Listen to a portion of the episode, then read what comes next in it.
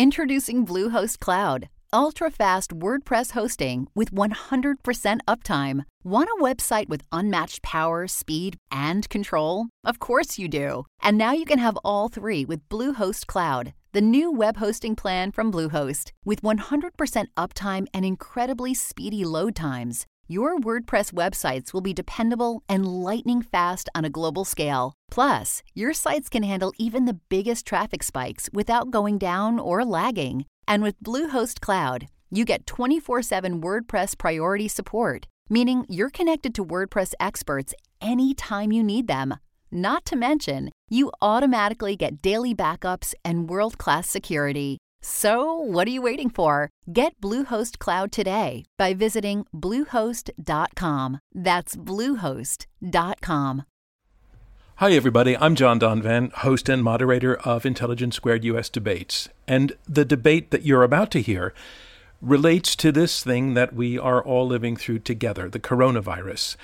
And we know that a lot has been said about what's going to change forever when the virus is finally abated that day we all look forward to. But what's going to change forever in areas like uh, workplaces? Will they always be different after this? Will retail shopping change forever? And the way that college students study, will it ever be the same again? And then there's the question that we're going to be taking on directly, and it's literally a global question. It's this Who gets to be number one in the arena of great power competition after coronavirus? Now, we Americans, or at least many of us, are accustomed to the notion of American primacy, where supposedly the nation that in a crisis the rest of the world has to hear from and has to turn to and often needs to heed. But now there's an argument that the coronavirus crisis is opening the door for another nation to move up while the U.S. moves down, and that nation is China. Ironically, the place where COVID 19 first started. China has been maneuvering for advantage during this crisis, very publicly sending help and aid around the world, and also trumpeting its claimed conquest of the virus as an example of the Chinese government's way of doing things being better, basically usurping the role of the so called indispensable nation that has long belonged to the United States. So China has been gaining on the US for years economically, but is coronavirus going to be a game changer in this broader regard? Well, in these questions, we thought we had the makings of a debate, so we had it. Four superbly qualified debaters said yes or no to this statement Coronavirus will reshape the world order in China's favor. We recorded this debate on May 21st. We did it remotely. And as always, our debate went in three rounds, and our audience tuning in online voted to decide the winner. But you can still weigh in on this debate. We are still taking votes now at iq2us.org. That's IQ, the number 2, us.org. There you can cast your first pre debate vote before you've heard the arguments for, against, or undecided. And remember, you're going to be casting two votes, one right now and one after you've heard the arguments. And as always, the team that changes the most minds wins.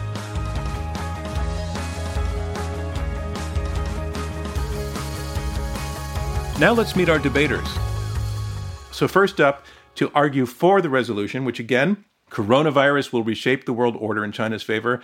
Kurt Campbell. Kurt, you are CEO of the Asia Group. You served as an official on East Asian affairs at the State Department under President Obama. It's so great to have you with us. Thanks so much for joining us. Thank you, John. It's a pleasure to be with you today.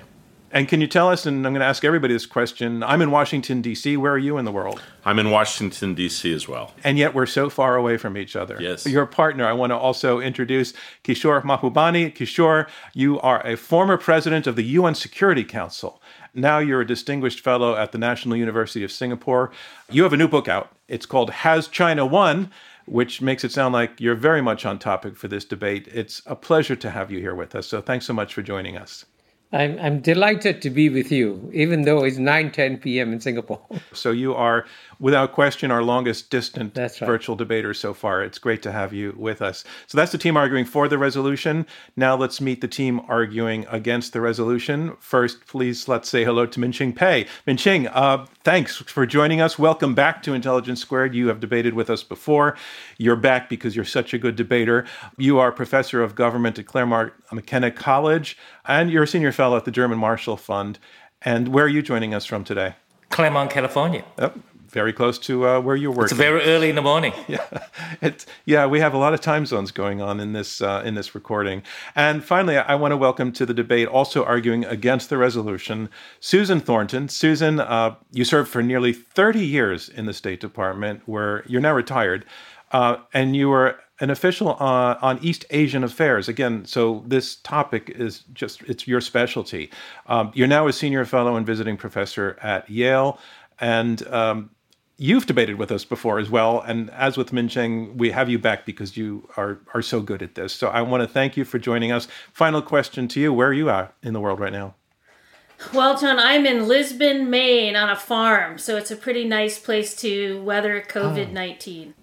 All right, those are our four debaters. Again, our resolution is coronavirus will reshape the world order in China's favor. As always, our debate's going to go in three rounds. And then we count on you, our online audience, to decide the winner. And you do that by voting. And here's how that works you will be asked by me to cast two votes, one in just a few seconds before you've heard the arguments, and then another one after that, after you've heard all of the arguments from our debaters. And we give victory to the team whose numbers change the most in an upward direction between the first and the second vote. Basically, whoever changes the most minds will be declared our winner. So let's launch with round one. Uh, round one are our opening statements. Each debater speaks in turn to make the case for or against the resolution. Those statements will be four minutes each. Once again, the resolution coronavirus will reshape the world order in China's favor. First up to speak for the motion, Kurt Campbell. John, thank you very much. And it's a pleasure to be with all of you. And I'm uh, thrilled to be able to do this with my friend Kishore. Let me just begin uh, with a point that John made. Um, this is an incredibly challenging period, and this proposition is challenging uh, for Americans. And I just want to underscore here that I want you to set aside what your hopes are and what your expectations are for the United States and look at the situation factually. This is the greatest upheaval in global politics uh, since World War II. And after World War II, we saw a reordering of global politics. And I think we want to propose that we will see the same thing during these circumstances as well. Much of what's going to occur is because of China's performance, but an important ingredient in what's going to transpire is what's happening in the United States. What do we expect from a great power, a leading nation during this period, a period of pandemic. There are three things that we would expect from any country that wants to lead the global uh, situation. The first, number one, we expect a country to provide domestic capacity and demonstrate competence in terms of dealing uh, with a pandemic or the situation. And I think no one would argue that the United States has been able to do anything of the kind. It's been a tragedy. Uh, to see the incompetence with which the United States has dealt with this issue. And we, we see lacking in leadership, in public health capacity, in a whole host of uh, circumstances that underscore the lack of American capacity to deal with this challenge. Number two, we would expect that the leading nation would be able to provide international support in terms of PPE and equipment to be able to deal uh, with the challenges. We've seen, again, nothing of the sort from the United States. We've been sending teams around to try to find excess equipment and bring it back to the United States. What we see in contrast is China They've been reaching out, providing equipment, providing support to a variety of countries around the world.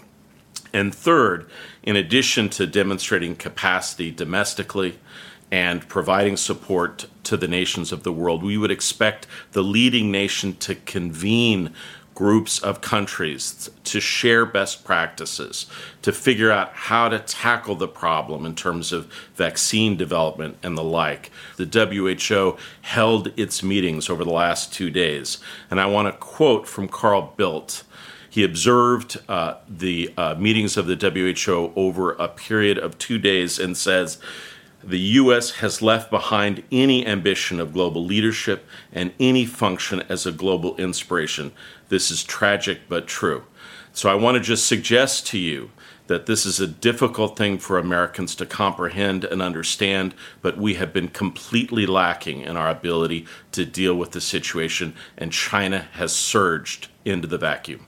Thank you, Kurt Campbell. And again, you're asking people to vote yes on the resolution. Uh, now, our next debater will be speaking against the resolution, Minxin Pei. Well, good morning. Thank you. What Kurt said is that the US has scored its own goals but it does not mean that China is scoring the goals into the US net. Uh, first, let's just remember what Churchill said about the US. America will always do the right thing after exhausting all the options. So uh, I have complete faith in the US system in correcting the problems right now faces. After all, we're going to have an election in November, and most likely uh, that will provide a turning point. Now, let me turn back to China. Whether China can take advantage of this opportunity depends on whether China has the resources. So, even when we look at the short term, China does not have the resources to so called do the surge into this vacuum left by the current US stumbles. Uh, it's too early for China to declare victory. Uh, the virus keeps popping up in China, even after it has been uh, rather, uh, rather quickly contained. Uh, and in the short term, China faces enormous economic difficulties. Uh, the economy is still not at full capacity. Uh, foreign trade is virtually paralyzed. And uh, China's economic shock has left 70 million people in China unemployed. So I just simply don't see in the short term whether China has the capacity to invest in the so-called global opportunities to increase its economic influence. Then when you look at the medium term, you also need to ask this question. Does China have capacity and the resources? My answer is no. Uh, let's remember that China is still a very relatively poor country. Its middle income, per capita income is one fifth of that of the US. It's the size of the Chinese economy is still two thirds of the US, despite 40 years of rapid economic uh, growth. And when you look at China's economic trajectory, uh, you cannot be very optimistic either, because the main driver of China's economic growth are all losing steam. Uh, it's losing the cost of cheap labor. Uh, it is now facing uh, the backlash against China in terms of its trade practices. And it needs to invest enormously in its domestic capabilities to upgrade its technology. And finally, let's look at China's domestic problems. China faces enormous challenges of domestic unrest, especially in Xinjiang, in Tibet, and also in Hong Kong. So I urge you to vote for the proposition that China will not take advantage of this opportunity and become the number one anytime in the future. Minxin Pei arguing that coronavirus will reshape the world order in China's favor. This is Intelligence Squared US. Hey, it's Ryan Reynolds, and I'm here with Keith, co star of my upcoming film, If, only in theaters, May 17th. Do you want to tell people the big news? All right, I'll do it. Sign up now and you'll get unlimited for $15 a month in six months of Paramount Plus Essential Plan on us. Mintmobile.com slash switch. Upfront payment of $45 equivalent to $15 per month. Unlimited over 40 gigabytes per month. Face lower speeds. Videos at 480p. Active Mint customers by 531.24 get six months of Paramount Plus Essential Plan. Auto renews after six months. Offer ends May 31st, 2024. Separate Paramount Plus registration required. Terms and conditions apply if rated PG. This is Intelligence Squared US. Next, offering his opening statement for the resolution that coronavirus will reshape the world order in China's favor, here is Kishore Mahbubani. Thank you. It's such a pleasure to be with all of you. And I would like to put across three points, which I think will also reinforce some of the points that my partner, Kurt, has made.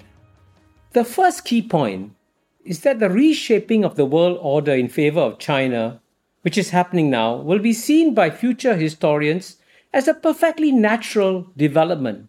From their longer perspective, they will note, as the British historian Angus Maddison has done so, that the two largest economies of the world from the year 1 to the year 1820 were always those of China and India.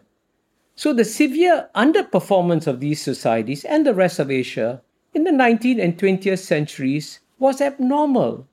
Indeed, it was abnormal for China and India to have less than 5% of the world's GDP in 1950. So we are returning to the normal world when China develops a number two or number one uh, economy in the world, and size generates influence. And here, my response to Pei Minxin, if you look at past performance, uh, look at the past performance of the ta- past 2,000 years, it'll give you a clue of what where China uh, is going. And of course, but as Kurt said, the incompetence of the Trump administration across several dimensions has also enabled Chinese influence in the world to grow. The second key point is that the shape and nature of the world order will be determined by the perceptions of the world, especially the 6 billion people who live outside the US and China. Now, for several decades, most of these 6 billion people were happy to live in the 1945 rules based order, which was generously gifted by the West, by America, to the world. And for several decades, the US was a wise manager of this order, allowing other countries, including China, to grow and thrive. But now, there is no doubt whatsoever that the Trump administration has turned away from this 1945 rules based order walking away from important organizations like the World Trade Organization and the World Health Organization. So, to put it simply, there has been a divergence of views within the Trump administration and the rest of the world, and there has been a convergence of views between China and the world, and that's how the world order is being reshaped in favor of China. And my third point in the eyes of the 6 billion people who are watching COVID 19, there is no doubt that after the initial missteps in Wuhan, China's overall management of the COVID 19 crisis has been far more competent than that of the US. And one statistic illustrates this. In terms of fatalities per million people, the number in the US is about 280, in China is less than five since there's skepticism of China's statistics, let me say that all the East Asian numbers are the same Japan 6, South Korea 5, Singapore 4, Vietnam 0. And equally importantly, the world is shocked that the Trump administration decided to walk away from the World Health Organization at a time when the world has never needed it more. So please vote yes in favor of the motion. Thank you very much, Kishore. And our final statement will be an argument against that resolution, and it comes from Susan Thornton. Thank you, John. I think it's interesting that Kurt has argued basically that coronavirus will negatively impact the U.S. position in the world order, and Kishore basically argued that the world order is changing in China's favor regardless of the coronavirus. But our proposition is about whether coronavirus is going to reshape the world order in China's favor. So the question is whether this pandemic will translate to increases in China's relative influence in its economic growth, its stability, security, and most importantly, its attractiveness or its soft power. And in my view, the impacts of the coronavirus are going to be a net negative for China in these areas.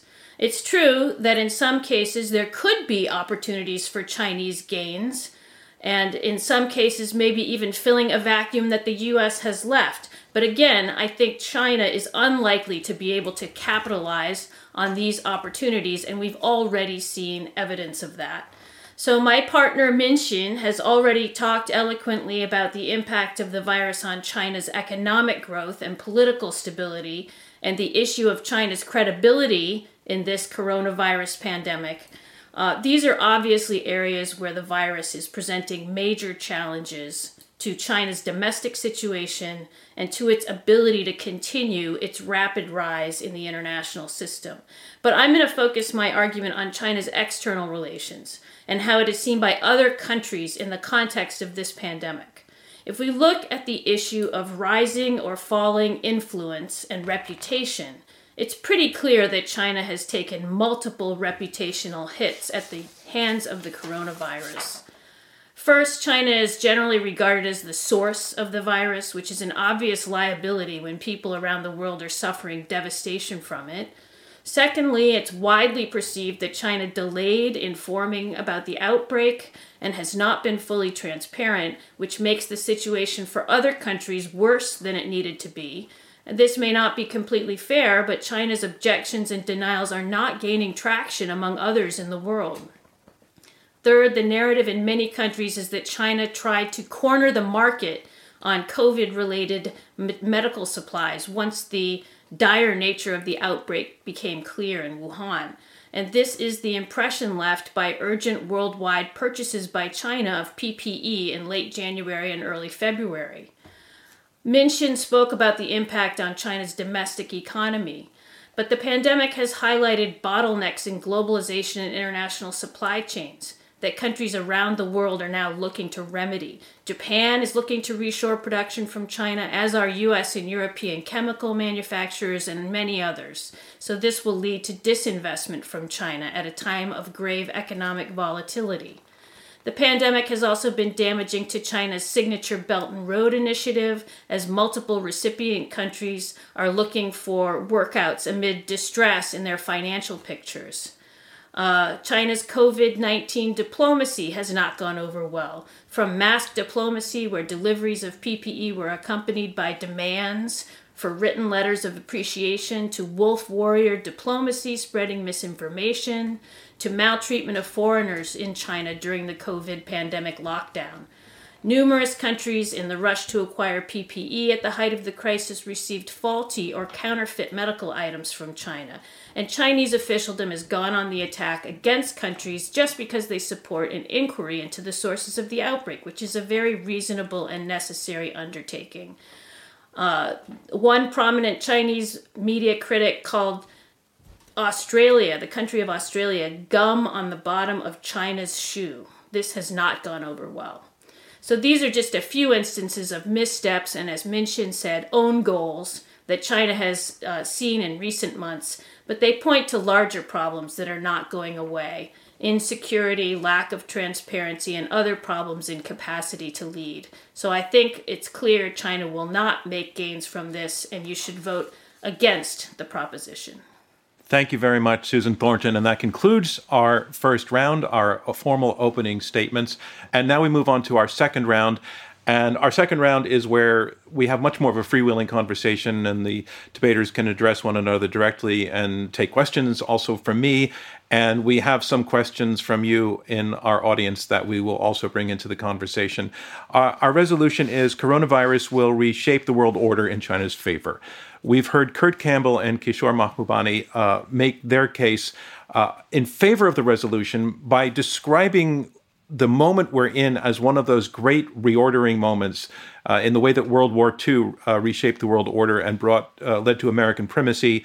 They're arguing two things that this virus and its reaction will both bring down America's uh, leadership role and bring up China's to fill the vacuum. They point out number one, what the United States has been doing wrong, a very broad failure on global leadership, uh, bad example of competence, uh, not being able to supply the world with what the world needs, not uh, stepping in to convene. Uh, leadership groups to t- figure out solutions, to put to go together coalitions of problem solvers. They also say that in a larger sense, it needs to be recognized that China's return to primacy is to some degree the arc of history returning to its natural course, that China has been a long standing global cultural influence. The last 200 years uh, have been more of an anomaly, and that it's a natural thing for China to be reasserting its position uh, in the world, in accordance with where it stood over the last couple of thousand years. They finally say that the determinant of whether America leads the world is not up to America alone, but there are actually 6 billion people in the world who need to see America as the leader of the world, and that that's not happening, particularly as they say that the Trump administration has made it uh, somewhat clear that it's not interested in that role with an America First policy. And they cite as a specific example walking away from the World Health Organization funding requirement in the middle of a pandemic, as an example. The team arguing against the resolution, Minxin Pei and Susan Thornton, they say yes, the United States has not done very well at the outset, but that the United States can course correct that that's doable, that the United States has done that before. They also argue that um, China just doesn't have the capacity or the resources to fill in this gap, that it has its own domestic problems at home. Its economy is not what it was even a few years ago. The coronavirus has wounded that economy even further. It has not actually defeated the virus, that it keeps coming back. Um, their cheap labor advantage has been eroding for some time, that the country domestically is facing a political backlash for the way that it hit this. And that in terms of its soft power uh, influence around the world, it's taken several reputational hits. Again, for China to lead, it needs others to follow, and China is not inspiring in that regard. Uh, such things as shipping out bad equipment, bad treatment of foreigners, that the attractiveness of China and the attractiveness of the United States has long been part of its soft power, that China doesn't compensate for that uh, with the way that it conducts its business, both domestically and globally. All right, so there's a lot to talk to in that, but I want to go first to this issue that Susan Thornton brought up near the end of China's soft power. Its behaviors uh, really represent a series of liabilities uh, in that regard. That uh, it, you you can't look at China and see an exemplary model that the rest of the world would be inspired by. And Kurt Campbell, that that was so much a part of what was involved with American primacy as well. What's your response to that? I would just say, John, that I think we have a tendency when we look at China currently on the global stage to focus too much on its soft power and not enough on its power. China is perceived by most countries in the world as a surging power. It's a young power in the sense of its uh, newfound role. Uh, rising powers in their early stages are often untamed, uh, sometimes brutal in their public diplomacy, and China is no exception. And so I would simply say the key here is uh, looking at the responses of most countries on the international scene. Very few countries take on China directly. Most seek to get along and work with China. And almost every country in, in the world, if you ask them privately what country has led the way during the pandemic, they would, of course, offer some of the concerns that Susan has laid out, but they would also compare it uh, very unfavorably in the sense of how the United States has responded. So I would simply say that uh, China is demonstrating power on the global stage, and too often we believe that the most important component in that power is soft power. But China is exhibiting something else, John, which is hard power, and it's very effective in the current context. Minxin, can you respond to that point? Yeah, uh, well, uh, there are two cases that show A, China actually misuses its power to its own disadvantage. It wastes resources, and that is the case of the Belt and Road. The Belt and Road Initiative is, is nominally a trillion dollar infrastructure project which China somehow will finance. But when you look at the record of this project, it's littered with failures, with uh, very problematic investments, and China is likely to waste most of it. So uh, I agree with Kurt that China has a lot of power, but I don't agree with the notion that China is using its power wisely and effectively and productively. And second is that where China does flaunt its power, it tends to antagonize people. And here I want to use the example of South China Sea, where China seizes uh, uh, some sh- uh, reefs and build uh, artificial islands and then bully the neighboring countries. The result is that these countries are likely to be American friends, America's friends rather than China's friends. So when you look at the record of China's uh, use of its newly acquired power, it's also uh, scoring its own goals. Kishore, do you want to jump in on that? Well, I what what key point I want to make, if you don't mind, as someone who lives uh, outside the United States. One of the biggest gifts that United States has given to the rest of the world is that it's educated the elites of the world very well. They're graduates of Harvard, Yale, Princeton, Stanford, everywhere. And so you, you are you're dealing with a very sophisticated audience today. And it's interesting that President Trump referred to the Lancet as one of his sources in his letter. And let me just tell you what the editor of the Lancet said about the way the United States and the West handle the uh, COVID 19 crisis. And he says that the reason why I've been very critical of the UK government, the US administration, is that Lancet came up with five papers at the end of January. Repeat, end of January. These five papers describe a new virus. They showed the virus was deadly, that it was related to SARS, that it was killing people. The number of deaths was rising. Patients were being admitted to ICUs. They required ventilation. There was person to person transmission. All the warnings, every one of them, were given in the last week of January. And what you know what Richard Horton said? Europe and the US did nothing in February, did nothing in March. That's magnificent incompetence. Let me let me take let, let me take your point, Kishore, to Susan Thornton then, and and and we heard the same also from from your opponent Kurt Campbell that we're talking about you know these the, this is a zero sum game, U.S. up, China down, verse, vice versa. So you've made the case that China can't go up so aggressively because of its liabilities. But your opponents are arguing that this is a seesaw thing. And regardless of what China is doing, the U.S. is creating a power vac- vacuum by abdicating its leadership role in a variety of ways, some of which Kishore just pointed out. So part of this equation, I know that Minxin said it's correctable, but Susan, your opponents are saying the damage is lasting and enduring and deep. Well, I'd like to make a couple points, John. Thanks. First, I was talking to a Korean former official the other day who was bridling at the compliments Korea was getting for having done a magnificent job with handling COVID.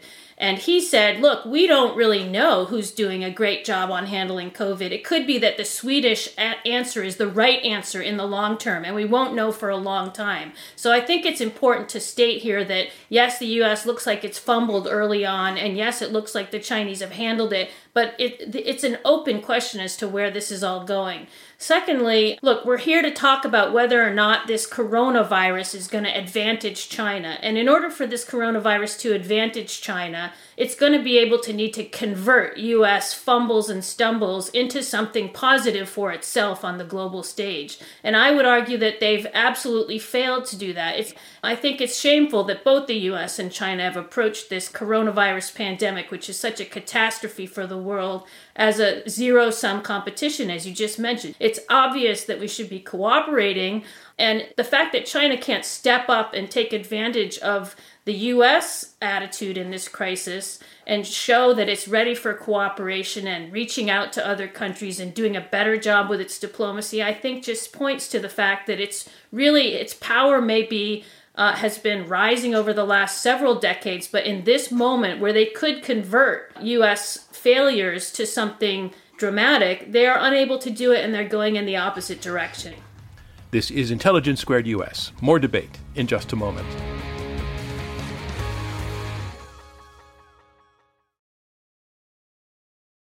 From Intelligence Squared US, I'm John Donvan. We're in the middle of round two of this Intelligence Squared US debate, and here is Kurt Campbell debating for the resolution Coronavirus will reshape the world order in China's favor. John, I have to push back at this. The best case study is what just happened at the WHO. Susan's saying somehow China's not trying to address the uh, challenge directly. President Xi Jinping can be a very tough leader was the leader that spoke out, uh, promising $2 billion to the world, to Africa, to Latin America, to other developing nations. In contrast, President Trump did not speak, no one from the United States did. Uh, instead, suggesting that we were going to withhold full, further funding to the organization unless there are whole scale changes, which the overriding group of nations that represented in the WHO rejected. And so I, I do think China uh, is responsible for this crisis, as Minxin and Susan underscore, but they've agreed to do at least some sort of internal uh, review of how this uh, took place. I'd like to see something like that in the United States.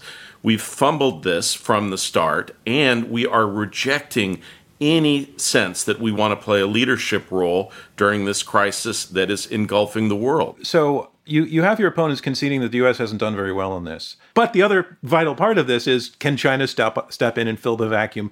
They're arguing that it's that it can't. It's a very good question. And I would say the answer is not uh, black and white. And I would say the narrative that you get on what China is doing with the rest of the world, certainly if you read the Anglo Saxon media, you get a very negative narrative. Just to give a concrete example, and Pei Minxin reflected it in his statements. He says the Belt and Road Initiative is a complete waste of money, trillions of dollars are going away. That is also, by the way, sadly, uh, an insult to the intelligence of 100 countries, over 100 countries out of 193 countries in the world have signed up to join the Belt and Road Initiative. And why do they sign up to join the Belt and Road Initiative? Because they get railways, roads, ports. That's what the people need. And the, and the people's lives are being improved. So if you look at the data in terms of the density of Chinese connectivity with the rest of the world, and let's look at data. I think over 127 countries now do more trade with China than they do with the United States. And at the same time, if you talk to the uh, Chinese and you listen to what they say, their understanding of what's going on uh, in the rest of the world, they are able to understand the sympathies of the people. It's a very important point. Eh? You know, when the United States attacked WHO under the leadership of an African, now, when I served for 10 years as Singapore's ambassador to the UN, dealing with over the 50 African ambassadors, there's a very deep sense of solidarity among them, no matter where they come from. And when they feel an African is being attacked unfairly, even though, by all accounts, he's doing overall a good job in managing the World Health Organization, I would say that you really have lost a lot of friends in Africa. Kishore is saying the United States is failing on the soft power side of things very, very deeply. Look, I like to make two points. I think the U.S. is certainly not, um, in its diplomacy, shown itself to be oh, very astute in dealing with this crisis, and it hasn't actually been very astute in its diplomacy in, in the last couple of years, I would say. This America First mentality does not translate into soft power around the world, and you can, I think our audience is sophisticated enough to understand that. I mean, we're talking about the impact of the coronavirus. The Belt and Road Initiative was announced in 2013. Yes, a lot of countries have signed up, there have been projects. Uh, China's increased its integration. The question is, what's the impact of the coronavirus on the Belt and Road project? And I think what we see is that the impact of the coronavirus, as Minxin has pointed out with the Chinese economy, is going to be deleterious to that project because China will have less money. These countries will be uh, in in straitened circumstances. Um, the issue with global trade, the impact of the coronavirus on global trade. Yes, a lot of countries have been increasing their trade with China over the last several decades. But uh, the impact of the coronavirus is going to be to diminish that trade. The proposition isn't about whether or not China's power is rising relatively in the global system uh, over the last several decades because I think that that is clear and I think that that is a reality that the US has not has failed to deal with adequately but the question is about the coronavirus affecting uh, and whether China can convert the coronavirus into some accelerated impact in it for its rising power in the globe. And I think it's the opposite. Susan and everyone else, let me ask you this question. You know, China handled the, the initial stages of the virus very, very badly. They tried to suppress information, famously punished uh, physicians who were whistleblowers, one of whom passed away and became a hero, and that was a very, very big public relations disaster for China. Nevertheless, at some point, China turned the corner and imposed a regime of social distancing that, uh, whether we believe everything that we're hearing out of China or not, certainly led to uh, a, a more successful containment and return to economic normalcy than we've been able to experience here. Does that experience make China an exemplar, including the fact that they were only able to do that because they have such extreme ability to control its public socially. But does that send the message? Is, is the Chinese government able to say our way of running countries uh, has its virtues, and that that would become a model to certain countries that perhaps are leaning towards a more authoritarian bent these days? Anyway, I'd like to take that uh, to Kishore and then to Minxin. Yeah. Well, let me let me emphasize one key point. The United States believes, and maybe for good reason, that It is a shining city on the hill. It's a model for countries. If other countries copy America, it's good for America, good for the world, and that's a very good thing to have. But the Chinese don't have this kind of universalizing mission. The Chinese don't say that our civilization is the civilization that you should emulate. They say the Chinese civilization is good for the Chinese people, and you can have your own systems, and you can thrive, and we can work together. And for the rest of the world, it's actually easier to deal with a China that is not exporting its model to the rest of the world. They say, we will do what we have to do. You do what you have to do, and let's work together for mutual benefit. I heard Kishore saying China doesn't actually aspire to be an exemplar. It aspires to have influence, but not by offering itself as a as a model of behavior. So I'm not sure if that undermines the point of my question that their ability to have such in extreme social control uh, enough to have done massive amounts of social distancing and frankly lock down and if not lock up um, w- w- you know taught the lesson to potentially authoritarian regimes around the world but hey china's got some things figured out well, uh, I think uh, just just want to pick up on what Kishore has just said. Uh, those countries in Africa may want like to have PPEs from China, but I'm sure they're not inviting the Communist Party over to become their to run their governments because there's a limit to what China's appeal uh, can be. Uh, China's uh, sort of late stage success in containing the trade the coronavirus in China, uh, adopts some methods that we should consider about adopting as well, uh, because they turned out to be quite effective. But then China's success comes in a package.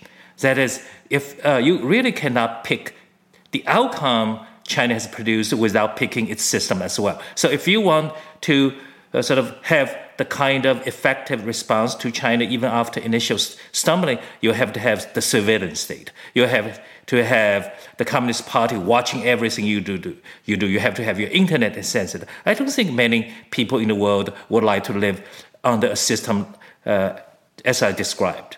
We are wrapping up the second round on our conversation, and we are now going to move on to round three. Round three uh, is made up of closing statements by all four debaters in turn. They will be brief. They will be two minutes each. I want to remind you immediately after they can conclude conclude their arguing, we're going to ask you to go vote a second time. I'll talk you through that when that happens, but stand by for that. But first, let's move on to our third round. To make his closing statement in support of the resolution, coronavirus will reshape the world order in China's favor. Here, once again, is Kurt Campbell. Kurt, the screen is yours. Thank you, John. In the narrowest of senses, it is undeniable that China has surged into the vacuum that the United States has left uh, when the pandemic has uh, come across the globe. Uh, what we have seen is a Chinese leadership that at the outset made terrible mistakes but has sought to remedy them as uh, best as they are able to do by providing global goods, by trying to lead in international organizations. And this is contrasted dramatically with the lack of leadership and engagement from the Trump administration. Now, I'd, I'd argue that it's not too late fundamentally uh, for the United States. I do believe that the United States can rebound, but in this first round, after uh, the coronavirus has swept the planet, it is undeniable that China has taken advantage of the situation, has moved forward, and everyone sees that the United States has been missing in action. Thanks very much, Kurt. Now, I want to remind people what the resolution is as you hear these closing arguments. Coronavirus will reshape the world order in China's favor. Here to argue against the resolution, one more time, Susan Thornton. Thanks, John. Um, what I would say is that China's power has clearly been increasing in the international system for decades. The resolution before us is the question of whether or not China can take advantage of the coronavirus to convert even more power in the international system. And my argument would be that China has shown that it is unable to make that conversion. And in fact, the coronavirus is diminishing China's power and influence in the international system. I think uh, we've seen a number of, as Kurt mentioned, dramatic mistakes on the part of the Chinese government. And even following those initial mistakes, the Chinese uh, official positions and narratives and outreach have been uh, very ham handed and very much an own goal against their own self interest. And this is because of lack of transparency, high level of insecurity on the part of the Chinese government, its brittle domestic politics, and its uh, difficulty in confronting the very certain economic crisis that it's about to undergo. And I think China's soft power, as I mentioned, around the world has taken a severe hit from the various controversies that it has stirred up with its comments surrounding other countries' performance in handling the coronavirus. There's just a distinct lack of empathy coming from the Chinese government, especially when we consider the source of the virus was in China to begin with, and China should be able to convert this kind of uh, humanitarian outreach into positive points for itself in the international system, but has been unable to do so. Thank you very much, Susan Thornton, who was arguing again for you to vote no on the resolution. Our next speaker up, Kishore Mahbubani, will be arguing to get you to vote yes on the resolution. Kishore, one more time, the screen is yours. Uh, thank you. Let me let me conclude on a personal note. You know, when I look back at my life, I realize that in retrospect, I may have been very fortunate in having grown up in a very poor family, in a very poor society, Singapore's per capita income when I was a child was $500, the same as Ghana. I was put on a special feeding program when I was six years old because technically undernourished. We had no flush toilet. We had gang fights. We had racial riots. So I, I, I experienced all the third world experience at first hand. And having experienced it, I can tell you that the main aspiration of most developing countries today is just to have enough peace and stability so they can focus on their development and not geopolitical contests. And an Indonesian minister told me the reason why he welcomes visits from Chinese ministers is that they come with concrete proposals to improve railways, roads, ports. He says American officials don't turn up. And when they turn up, they come empty handed. So if you want to make a difference to lives of people, China is making a difference to lives of people. And the second story is this by, by some strange cultural quirk, because I'm a Hindu Sindhi, I have connection to over 1 billion people in India. My name, Mahbub, comes from Persian origins. I have connection to nine Indic states in Southeast Asia. I'm familiar with the Buddhism of China, Japan, South Korea. And I can tell you, with this cultural connectivity, I can say with some confidence that when the Asians look at China, yes, they have lots of concerns about the rise of Chinese power. But there's also a very deep and genuine respect for Chinese civilization that is over 4,000 years old. So when they see this resurgence of this Chinese civilization, they say, aha, this is a new reality. We have to live with it. So the respect for China clearly has gone up. And that's why I say, please vote yes. Thank you very much, Kishore. And our last speaker, the last slot in closing statements, goes to Minxin Pei, who will be arguing to get you to vote no on the resolution coronavirus will reshape the world order in China's favor. Since we are looking into this foggy future, we should not just listen to what people like us say or the audience. You should look at what smart money is doing. And in my case, if I want to check on what, how China is doing, I check on what Chinese business people, Chinese wealthy people are doing with their money. So here I want to share a personal story with you. Last year, last October, I was in Hong Kong, and it, it just happened. A friend was having dinner with me, and he brought along his immigration consultant. And this is a person who was doing a fantastic business, helping Chinese, wealthy Chinese people leave China to get green cards, to get foreign passports. So, just out of pure curiosity, I asked him, What is the hottest country wealthy Chinese are trying to get into? And his answer shocked me. He said, Bulgaria. I said, Why Bulgaria? He said, Well, Bulgaria, you only need 100,000 to $200,000 to investment. You don't have to live there, and then you'll get EU green card, EU residency. And that got me thinking. And I think if you want to look at China's future, the fact that China's wealthiest people, smart money, is moving to Bulgaria, that is ground alone to vote no on the proposition.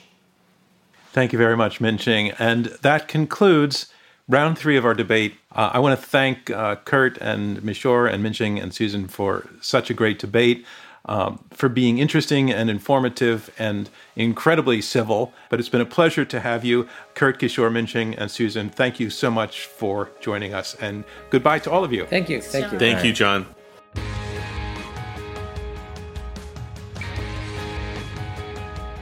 And now it's time to declare a winner. Remember, it's the side that changes the most minds over the course of the debate that is named our winner.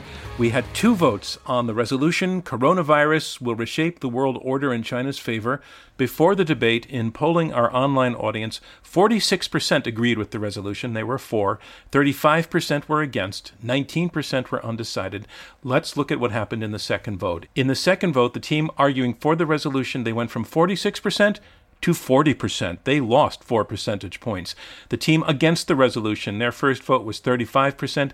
Their second vote was 50%. They pulled up 15 percentage points. So that makes them our clear winners. Congratulations to the team arguing against the resolution that coronavirus will reshape the world order in China's favor. Susan Thornton and Minxin Pei. And thank you again for joining us. Remember, the online vote is continuing at iq2us.org, so you can go cast your second vote now.